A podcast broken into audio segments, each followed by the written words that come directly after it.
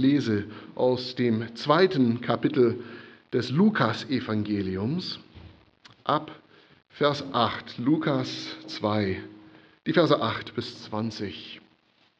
Lass uns Gottes Wort unsere Aufmerksamkeit schenken.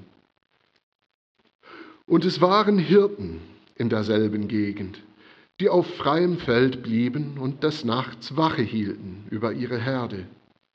Und ein Engel des Herrn trat zu ihnen, und die Herrlichkeit des Herrn umleuchtete sie, und sie fürchteten sich mit großer Furcht. Und der Engel sprach zu ihnen, Fürchtet euch nicht, denn siehe, ich verkündige euch große Freude, die für das ganze Volk sein wird. Denn euch ist heute ein Retter geboren, der ist Christus der Herr in Davids Stadt. Und dies sei euch das Zeichen. Ihr werdet ein Kind finden, in Windeln gewickelt und in einer Krippe liegend. Und plötzlich war bei dem Engel eine Menge der himmlischen Heerscharen, die Gott lobten und sprachen, Herrlichkeit Gott in der Höhe und Friede auf Erden in den Menschen des Wohlgefallens. Und es geschah, als die Engel von ihnen hinweg in den Himmel auffuhren, dass die Hirten zueinander sagten, Lass uns doch hingehen nach Bethlehem und diese Sache sehen, die geschehen ist und die der Herr uns kundgetan hat. Und sie kamen eilend und fanden Maria und Josef und das Kind in der Krippe liegend. Als sie es aber gesehen hatten, machten sie das Wort bekannt, das über dieses Kind zu ihnen geredet worden war. Und alle, die es hörten, wunderten sich über das, was ihnen von den Hirten gesagt wurde. Maria aber bewahrte alle diese Worte und erwog sie in ihrem Herzen. Die Hirten kehrten zurück, priesen und lobten Gott für alles, was sie gehört und gesehen hatten, wie es ihnen gesagt worden war.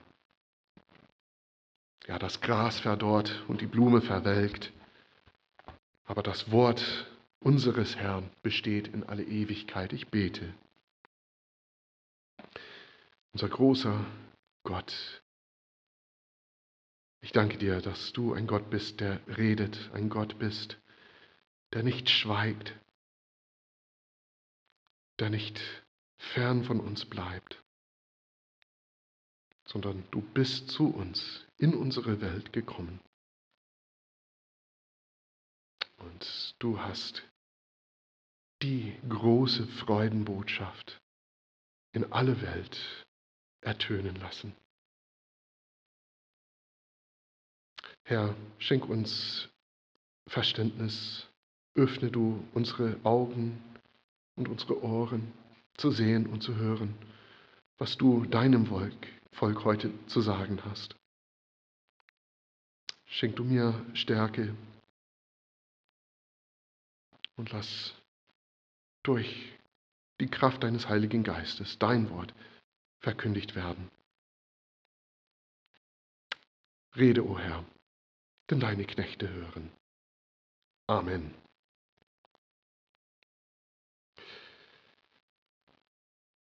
Es gibt einen Hintergrund zu dieser Szene. Und wie viele guten Geschichten kann man es so anfangen. Es war einmal ein guter König.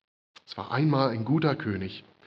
Dieser König wurde zum Volkshelden als junger Kämpfer. Aber als erfolgreicher Kriegsmann erweckte er die Eifersucht des bösen alten Königs.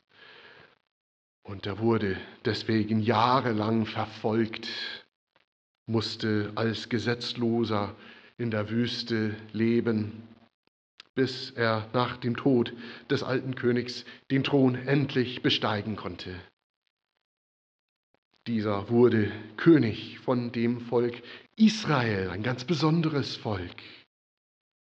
Eine Nation, die von dem Gott und Schöpfer aller Welt in Existenz gerufen worden war. Und zwar mit einem Zweck um in einer ganz besonderen Beziehung zu diesem Gott zu leben und sein, seinen Segen das Leben und das Wohl und den Frieden, die nur bei Gott zu finden sind, allen Menschen zu vermitteln. Das war ihre Aufgabe, ihre Mission. Und diesem König, die Bibelfesten unter euch haben schon erraten, wer das war. Er hieß David. Diesem König hat Gott versprochen, dass er Gründer einer ewigen Dynastie sein sollte. Einer seiner Nachkommen würde auf dem Thron Israels immer sitzen, auf ewig. Und durch dieses Königshaus von David würde Gottes Segen Realität werden und in alle Welt hinausfließen. Die Bibelfesten wissen auch aber, wie die Geschichte weiterging. Die Geschichte von König Davids eigenem Leben, von seiner Familie, von seinem Königshaus, von seinem Volk war von da an nichts als Tragödie pur.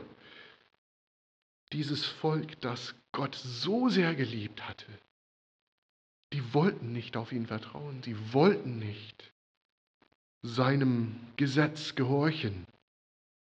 Und letzten Endes hat sich das Volk und ihre Könige, die Nachkommen Davids, den Fluch Gottes statt seines Segens auf sich gezogen. Mitten in dieser Tragödie aber kamen immer wieder Propheten zu dem Volk, wie Micha, von dessen Prophezeiungen wir gelesen haben vorhin. Sie kamen mit der Verheißung, mit dem Versprechen, dass auch nach dem Untergang von Gottes Volk, von Davids Königreich, Gott einen König, den echten guten König erwecken wollte. Und dieser sollte ein ewiges Reich gründen. Und diesen erhofften König, den nannte man Messias das hebräische Wort für Gesalbten. Der Gesalbte, der auserwählte König Gottes, der kommen musste und fast 600 Jahre nach dem Ende von Davids Dynastie, Davids Herrschaft, wo Davids Volk nun Untertanen von dem römischen Kaiser Augustus wurden. Da war die Zeit endlich gekommen für Gott, diesen König zu erwecken. Wer die ersten Kapitel vom Buch Lukas gelesen hat, ähm, da merkt man, Gottes Engel sind viel unterwegs in diesen Kapiteln. Wir haben etwas davon gelesen die letzten Wochen in unserer Predigtreihe. Vor allem ist ein gewisser Gabriel unterwegs. Der ist derjenige, der vor ungefähr 500 Jahren dem Propheten Daniel im Exil in Babylon seine Visionen erklärt hat. Zuerst im Lukasevangelium erscheint er dem Priester Zacharias, da in dem prächtigen Heiligtum in Jerusalem, in dem Tempel, eigentlich genau da, wo man eine Vision mit einer Botschaft von Gott erwarten würde. Dann geht er an einen ganz, ganz anderen Ort. Er besucht ein Mädchen namens Maria aus Nazareth. Zu Hause. Wahrscheinlich weniger prächtig. Aber sie war die Auserwählte, die Mutter des Messias werden sollte. Sie wird mehr als jeder andere Mensch von diesen Nachrichten betroffen, die Gabriel zu verkündigen hat. Nun ist es mitten in der Nacht auf den Feldern außerhalb von der kleinen Stadt Bethlehem. Und ein großer Engel, es steht nicht im Text, vielleicht ist das schon wieder Gabriel selbst, erscheint. Er ist da, um die ersten Zeugen von außerhalb der Familie des Messias zu rufen, darauf aufmerksam zu machen dass der König da ist. Wer sind denn diese Zeugen? Die sind die hiesigen Hirten. Wer waren diese Leute? Ähm, ich kenne einen Prediger, der an einem Sonntag in Berlin über Johannes Kapitel 1 gepredigt hat. Und da wird einem Mann von Jesus aus Nazareth erzählt, dass er der Messias sei. Ja? Und, und dieser Mann Nathanael, äh, der erwidert, aus Nazareth kann etwas Gutes kommen. Und der Prediger hat sich dann Mühe gegeben zu erklären, was für ein Kaff diese Stadt Nazareth gewesen sein soll. Ich denke nicht unbedingt äh, historisch ganz genau richtig, aber ähm, nach dem Gottesdienst äh, kam ein junger Mann auf ihn zu, hat sich vorgestellt, der hieß Khalil, der war zum ersten Mal da in dem Gottesdienst, hat es sehr genossen, hat ihm für die Predigt gedankt und, und die haben so ein bisschen gequatscht und der Prediger hat gefragt, ja, äh, woher kommst du, Khalil? Und ihr könnt wahrscheinlich die Antwort jetzt erraten. Ja, der kommt tatsächlich aus Nazareth. Und äh, wir, wir, hatten äh, eine gemeinsame Bekanntschaft. Und, und jedes Mal, wenn, wenn er jemandem neu, Neuen vorgestellt wurde, äh, hieß es, ja, das ist Khalil. Hey, der kommt aus Nazareth. Ach, voll cool. Vielleicht ging es diesen Hirten ähnlich. Ja? Die kamen aus Bethlehem. Zu der Zeit, also Nichts Besonderes als Stadt, aber das war die Heimat Davids, ja? Hatte etwas auf sich. Und nicht nur das, die, die waren Hirten. So hat David selbst seinen Staat ins Leben gehabt, ja? Wer weiß? Könnte vielleicht einer von uns sein, eines Tages. Für sie war es vielleicht irgendwie cool, aus dieser Stadt zu kommen und, und, und diese, diesen Job zu haben. Aber die Tatsachen sagen uns eigentlich gar nichts über die Menschen selbst, wer sie waren. Und wir wissen kaum etwas über diese Menschen. Sie gehörten, keine Frage, zur Unterschicht der Gesellschaft. Wahrscheinlich waren sie als Lohnarbeiter für die Besitzer von den, den großen Herden äh, tätig unterwegs. Ihre Namen wissen wir nicht. Wir haben keine Ahnung, was mit ihnen passiert ist nach dieser Geschichte. Wir wissen gar nicht mal, ob sie gute Hirten waren. Sie sind nicht wichtig. Was wichtig ist in dieser Geschichte, ist die Botschaft, die sie gehört haben, die sie geprüft haben, die sie bestätigt haben. Die Botschaft ist nämlich Evangelium. Ganz wörtlich, der Engel sagt, ich, ich verkündige euch große Freude. Ganz wörtlich heißt es, ich evangelisiere euch große Freude. Das ist eine welt- und lebensverändernde gute Botschaft. Das ist keine Privatnachricht. Es ist etwas, wie er sagt, für das ganze Volk. Nicht nur für eine Familie, die nun ein erstes Kind bekommen hat, so schön das auch ist. Es ist eine öffentliche Botschaft und gleichzeitig ist es besonders für diese Menschen, für die Hirten. Euch ist geboren ein Retter. Das ist nicht bloß ein interessantes historisches Ereignis. Ihr habt, ihr Deutschen, jetzt zum ersten Mal seit 2005 einen neuen Bundeskanzler. Für mich als Amerikaner ist das natürlich interessant, weil ich hier wohne. Meine Landsleute, also die, die sich für Weltpolitik interessieren, finden das interessant. Aber das, das hat keine große Auswirkung auf das tägliche Leben von den Menschen da drüben. Das hier ist eine andere Botschaft. Das ist etwas, was diese Hirten direkt betrifft, was ihr Leben verändern wird. Was ist der Inhalt? Das ist eine Geburtsanzeige. Das neugeborene Kind ist ein Retter Sie haben dieses Wort gehört und vielleicht an die Richter Gideon oder Simson gedacht oder an Saul oder David selbst, an einen mächtigen König, der die, die Feinde seines Volkes besiegen konnte. So einer ist geboren. Aber es gibt mehr. Nicht nur Retter heißt er. Er ist Christus, der Herr. Er ist der Messias. Christus ist ganz einfach die griechische Übersetzung von diesem Wort Messias, Gesalbter, auserwählter König Israels. Und selbstverständlich nennt man ihn Herr. Aber das, das bedeutet noch etwas mehr. Denn der eigentliche, alleinige Retter und Herr Israels ist nur einer. Und das ist Gott selbst, der sie geschaffen und sie erlöst hat aus Ägypten. Durch die Geburt dieses Kindes heißt es in den Worten von diesem Engel, kommt Gott selbst sein Volk zu retten. In der Person dieses Königs ist Gott da.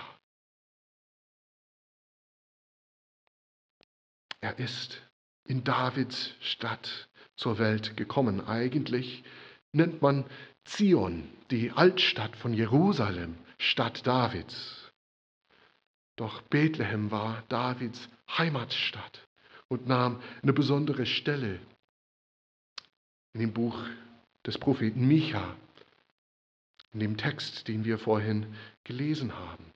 Davids Sohn, der Messias, soll aus dieser Stadt kommen. Das sind die größten Nachrichten, die es für Israeliten geben könnte.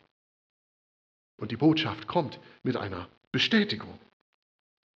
Die Hirten müssen dem Engel nicht einfach beim Wort nehmen, erstaunlicherweise, sondern sie können, sie sollen hingehen und nach einem Neugeborenen suchen, der gewickelt in einer Futterkrippe liegt. Und der wird es sein. Diese Szene ist für uns, die wir so kirchlich sozialisiert sind, viel, viel, viel zu vertraut.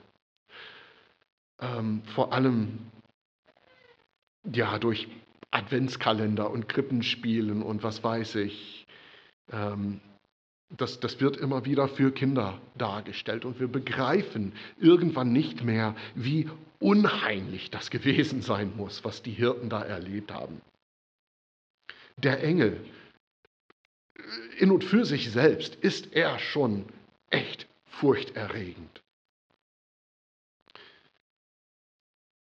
Zacharias und Maria haben wir gelesen, also schon im Lukas-Evangelium, dass, dass sie ganz heftig erschrocken haben, als sie ihn das erste Mal sahen.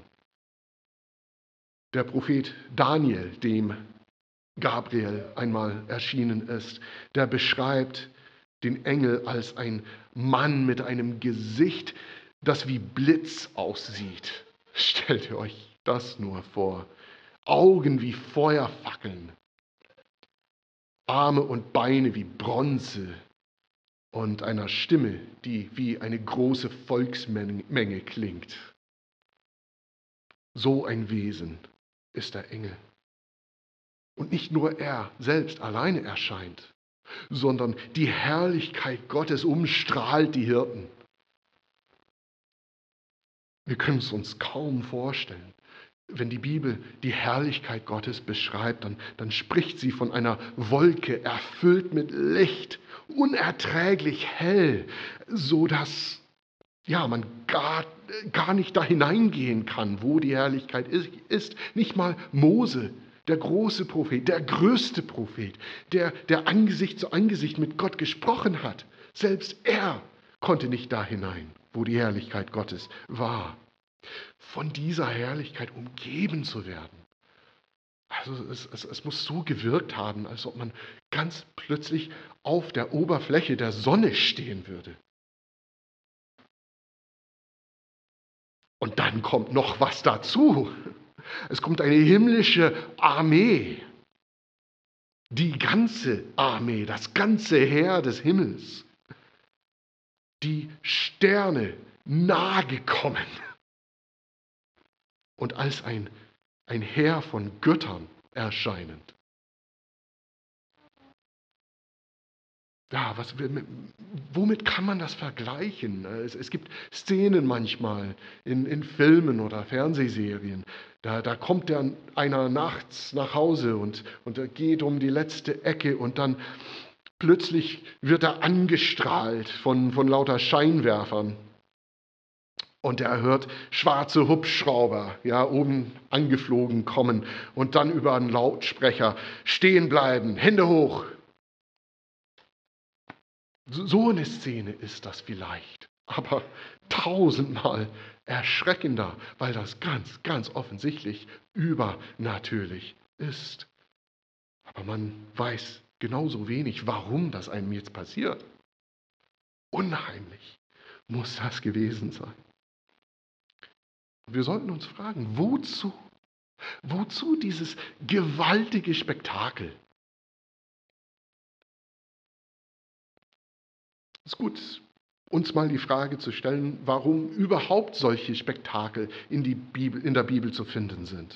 Warum erscheint Gott so oder seine Boten? Zum Beispiel Johannes, der das Buch der Offenbarung, das letzte Buch in der Bibel geschrieben hat. Warum hat er diese krassen Visionen gesehen, die Gott ihm gezeigt hat? Warum überhaupt? Und wenn man aufmerksam liest, da sieht man, Johannes bekommt da einen Blick in den Himmel. Er darf Gottes Perspektive auf das Leben der Menschen mitbekommen, mitsehen. Ihm wird gezeigt, was Jesus Werk der Errettung für die unsichtbare Welt bedeutet. Und er lernt, was Gott mit der Welt, inklusive mit dem Leiden von seinem Volk wirklich vorhat. Solche Visionen, die sind in erster Linie Blicke hinter den Kulissen, hinter den Kulissen der Weltgeschichte. Und das ist genau das, was die Hirten hier und jetzt erleben. Also wie sieht die Geburt Jesu aus der himmlischen Perspektive aus? Das lässt sich sehr einfach zusammenfassen, und zwar mit dem Loblied, das die Engel singen. Es heißt, Ehre sei Gott im Himmel. Gott hat nämlich etwas Riesiges jetzt vollbracht. Er hat die Geschichte der Welt verändert. Das ist eine Tat, über die selbst die Engel nur staunen und Gott anbeten können. Was hat er geschafft? Frieden auf Erden bei den Menschen seines Wohlgefallens. Friede, das, das heißt mehr als Ruhe statt Konflikt. Das bedeutet Wohl. Es bedeutet das Leben, wie es wirklich gelebt werden soll. Weil die Beziehung zwischen Gott und den Menschen endlich wieder da ist, was sie sein soll. Und dieser Friede, es wird verkündigt, die existiert. Und zwar in einer Person. Dem Baby, das in Bethlehem zur Welt gekommen ist. In dieser Krippe, die die Hirten noch nicht gesehen haben. In der Krippe leben Gott und Mensch zusammen in perfektem Frieden. Zum ersten Mal seit der Schöpfung der Welt. Allein das wäre ein unfassbares Wunder. Aber der Friede, den das Kind in die Welt bringt, der ist nicht nur für ihn zu genießen, für ihn selbst, das ist etwas für die Menschen. Die Menschen, die Gottes Wohlgefallen, seine Gnade, seine unverdiente Güte nun erleben dürfen. Für das ganze Volk. Und die Hirten sollen jetzt verstehen, dass sie am Wendepunkt der Weltgeschichte leben. Gott hat entscheidend eingegriffen, um die Welt mit sich zu versöhnen. Und dann, ganz plötzlich, kehrt die Nacht auf den Feldern von Bethlehem wieder zurück. Es sind keine Engel zu sehen, kein Lobgesang zu hören, nur Sterne normal groß und Gras und Schafe. Wir wissen nicht, ob die Schafe imponiert waren. Und das Wort, das Wort, das die Hirten von dem Engel gehört haben, das bleibt. Letztlich ging es bei dieser gewaltigen Erscheinung gerade darum, ihnen Bescheid zu geben, dass der verheißene König geboren ist. Sie wissen auch, wie sie prüfen können, ob das so stimmt oder nicht. Ob das mehr als eine Massenhalluzination war. Es soll ein Kind zu finden geben.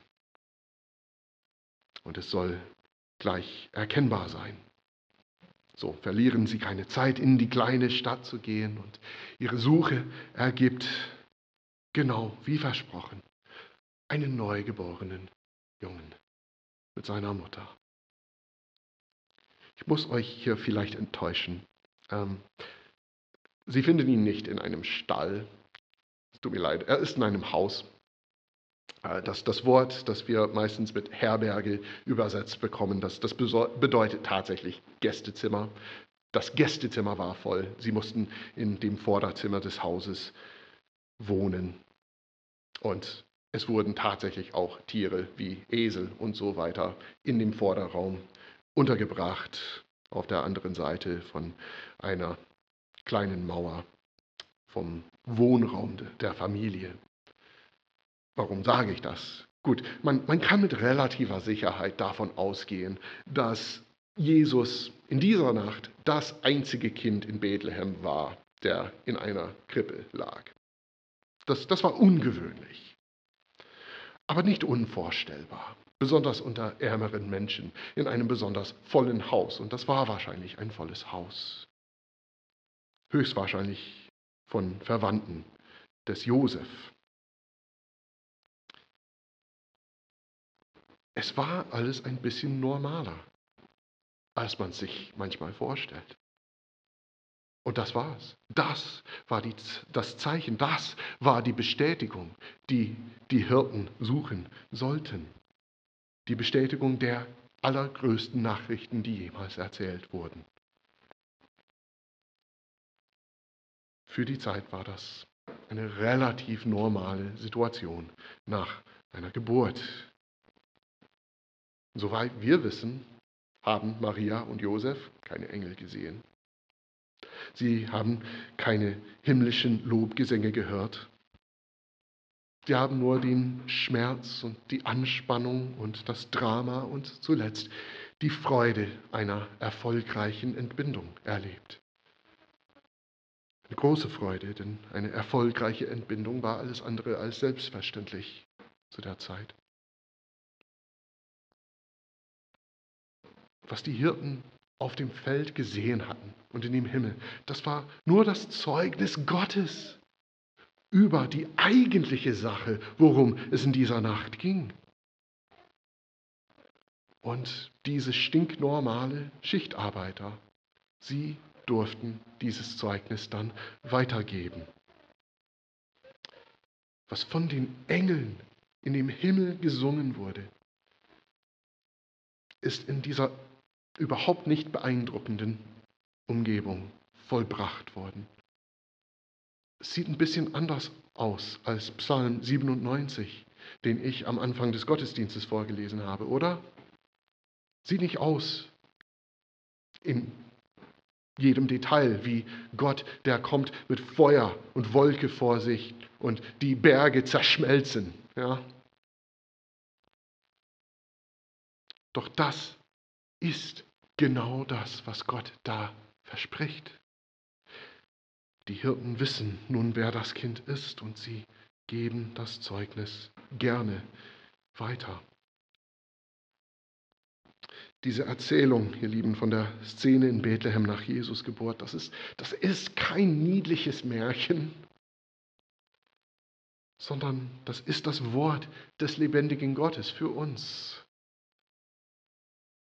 Wir haben gesehen in der Predigtserie die letzten Wochen über Johannes den Täufer, dass es in der Adventszeit und in der Weihnachtsgeschichte besonders darum geht, um die Frage, die Paul Gerhard in einer seiner Hymnen stellt. Wie soll ich dich, Jesus, empfangen und wie begegne ich dir? Das ist die Frage im Hintergrund von, von allen diesen Erzählungen. Und in den letzten Versen von unserem heutigen Text, da sehen wir vier Aspekte einer Antwort auf diese Frage. Wie, wie sollen wir diesen König empfangen? Wie begegnen wir ihm? Erstens, Gottes Zeugnis erkennen und weitergeben. Vers 17.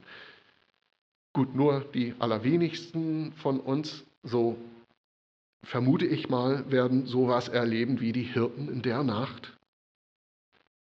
Doch werden wir täglich, wöchentlich durch die Predigt, in der Bibel selbst, in den Worten von Christen, damit konfrontiert, was Gott über das Kind in der Krippe, über den Wanderprediger und Wundertäter aus Nazareth, über den Mann am Kreuz zu sagen hat. Das bekommen wir mit. Wer ist dieser? Er ist der Sohn Davids, der Sohn Gottes. Er ist der Retter, der verheißene König Israels. Er ist der Herr aller Herren, das Wort des ewigen Gottes. Er ist der Prophet wie Mose, den Gott nach seiner Verheißung jetzt erweckt hat. Er ist der große hohe Priester nach der Ordnung Melchisedeks, der sein eigenes Blut in das himmlische Heiligtum hineingebracht hat. Er ist das Ebenbild Gottes, das A und O, Anfang und Ende, Anfänger und Vollender des Glaubens. Er ist der leidende Gottesknecht. Er ist der Menschensohn, der kam, um zu dienen und sein Leben als Lösegeld für viele zu geben. Er ist der Einzige, in dessen Namen wir gerettet werden können. Und ihr Lieben, das ist bei weitem nicht alles, was Gott über seinen Sohn zu sagen hat.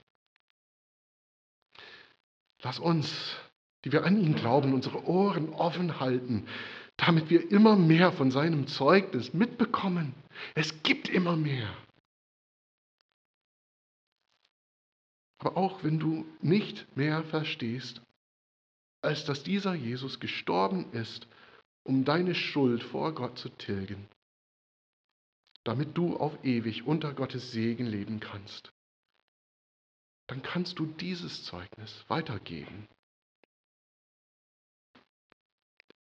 Mehr wussten die Hirten in der Nacht auch nicht. Alles, was sie wussten, ist, dieses Kind ist der Messias. Er ist derjenige, der Israel retten wird. Irgendwie. Und sie gaben das Wort allen weiter, denen sie in der Nacht in Bethlehem begegnet sind. Sowohl Gläubigen wie Maria und Josef, als auch solchen, die noch gar nichts wussten von dem, wer der kleine Junge sein sollte. Das Zeugnis Gottes empfangen und weitergeben. Zweitens, sich uns wundern. Vers 18. sich zu wundern, das war eine ganz natürliche, nachvollziehbare, spontane Reaktion von den Menschen, die das Zeugnis der Hirten gehört haben. Die hatten nämlich die Weihnachtsgeschichte noch nie gehört. Wir, besonders wenn wir mit Heiligabend Gottesdiensten und Krippenspielen und was weiß ich noch aufgewachsen sind, wir müssen uns manchmal ein bisschen bemühen, uns über das Zeugnis der Hirten zu wundern. Wie können wir das machen? Zum einen müssen wir einfach mal Zeit nehmen, um drüber nachzudenken, was das bedeutet. Wir sollten uns selbst Fragen darüber stellen. was die Weihnachtsgeschichte bedeutet und nicht, nicht nur die Fragen, die richtige Kindergottesdienstantworten haben. Was bedeutet das für mich, dass Jesus ist, wer er ist? Was bedeutet es, dass er vor 2000 Jahren in Bethlehem von Maria geboren wurde? Fragt mal zum Beispiel jemanden, der jetzt Weihnachten zum ersten Mal als Christ feiert. Die Antworten können echt interessant sein und gute Denkanstöße werden. Und zum anderen ist es unglaublich hilfreich, über diese Themen, über, über diese ganz vertrauten Geschichten mit Menschen zu reden, die sie überhaupt nicht kennen, für die sie wirklich neu sind, vielleicht anstößig. Ich habe das in Berlin mit äh, internationalen Studenten erlebt. Wie interessant war das mit, mit Studenten aus China oder Libanon oder Kolumbien oder Russland zu reden. Und einfach mal mit, mit Fragen konfrontiert zu werden, wie meint ihr Christen wirklich, Gott, Gott hat Windeln voll gemacht? Oder sich mal Gedanken zu machen über die Frage, wenn du mit einem Hindu über die Menschwerdung Gottes reden magst, dann bekommst du vielleicht gleich die Frage, na, was, was soll denn daran so besonders sein? Unsere Götter werden Menschen ständig. Es ist interessant und hilfreich, damit wir wirklich begreifen, wie unmöglich das scheinbar war und uns erneut wundern darüber, was Gott getan hat. Wir sollen Gottes Zeugnis erkennen und weitergeben. Zweitens, wir sollen uns wundern. Drittens, das Wort im Herzen behalten und erwägen. Vers 19. Es, es reicht einfach nicht für uns, äh, immer wieder irgendwie Verwunderung erneut in uns selbst hervorzurufen was auch immer wir tun. Wir brauchen eine dauerhafte Überzeugung, dass wir uns wundern sollten, auch wenn das nicht das aktuelle Gefühl ist, das in uns wirkt. Was die Hirten in Bethlehem gesehen haben, da in dem Haus, an der Krippe, das sah überhaupt nicht wie eine Wundertat Gottes aus. Aber Sie wussten besser. Sie hatten das Zeugnis. Sie wussten genau, was das bedeutet. Und was wir Tag ein, Tag aus im Gemeindeleben oder im Familienleben, in der Ehe, im Hauskreis, in Gesprächen mit unseren Geschwistern, das, das sieht auch nicht wundersam aus, generell, muss ich gestehen. Weiß nicht, wie es euch geht. Aber wir wissen besser. Wir haben ein Zeugnis, das uns erklärt, was das alles bedeutet, dass der christliche Gottesdienst überhaupt stattfindet. Dass wir uns versammeln aus vielen Ländern, aus vielen Kulturen, aus vielen Herkünften und Hintergründen. Gott ist am Werk. Und das, was wir hier erleben, ist nur durch die Menschwerdung und den Tod und die Auferstehung und die Erhöhung von Jesus Christus möglich. Und nur wenn wir das nicht vergessen, wenn wir ständig daran erinnert werden, wie groß der Unterschied zwischen der Realität, wie Gott sie vom Himmel her sieht, und der Welt, wie wir sie hier erleben, ist. Nur dann können wir von der Enttäuschung und Langeweile und Frust abhalten. Und dafür brauchen wir einander. So sehr. Ihr Lieben, die Maria, sie wusste besser als jeder andere Mensch auf Erden, wer dieses Baby war, wer ihr Kind war. Und trotzdem hörte sie auf diese Hirten, diese einfachen Menschen, und sie behielt und erwog ihre Worte in ihrem Herzen, wie es in Vers 19 heißt. Der einfachste, jüngste Christ unter uns kann den Blick des erfahrensten und reifsten Christen immer wieder erneut auf Jesus richten. Bist du jung im Glauben? Sei nicht zu schüchtern, deinen Geschwistern davon zu erzählen, was du von Gott lernst. Gerade. Bist du schon länger Christ, dann sei nicht zu stolz auf deine jüngeren Geschwister zu hören, über ihre Worte nachzusinnen. Wir sollen Gottes Zeugnis erkennen und weitergeben. Wir sollen uns wundern über das, was er zu uns sagt. Wir sollen sein Wort in unserem Herzen behalten und erwägen und zum Schluss Vers 20 Gott preisen. Und da führt alles hin. Darum dreht sich alles, was unser Schöpfer und Erlöser tut. Er offenbart sich seinen Geschöpfen, damit sie auf ihn entsprechend reagieren. Gott wirklich zu kennen, ist gleich ihn zu lieben, ihm dankbar zu sein, auf ihn zu vertrauen, über seine Macht und Güte und Treue zu staunen und die einzige entsprechende Reaktion ist ihn anzubeten. Das sehen wir bei diesen Hirten. Das allerletzte, was über sie in der ganzen Bibel gesagt wird, ist, dass sie Gott preisen und loben dafür, was sie hören und sehen durften. Nämlich, dass Gott seine Versprechen hält, nicht nur allgemein irgendwo, sondern hier und jetzt. Bist du Christ? Glaubst du, dass das Kind in der Krippe Christus der Herr ist?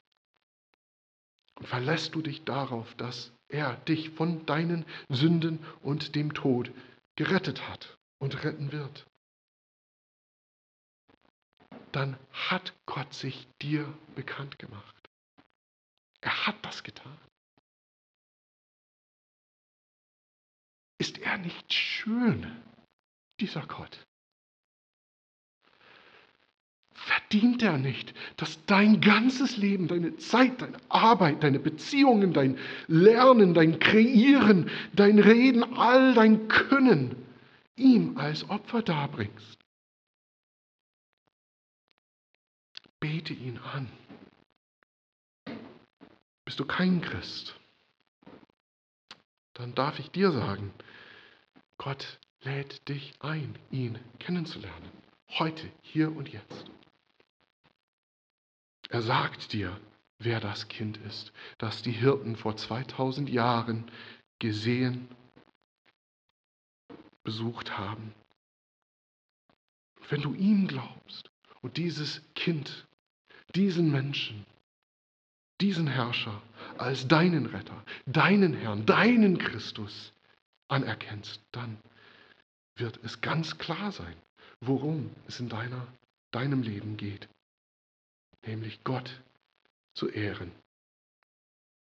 weil er dir sein Wohlgefallen gezeigt hat und dir seinen Frieden gegeben.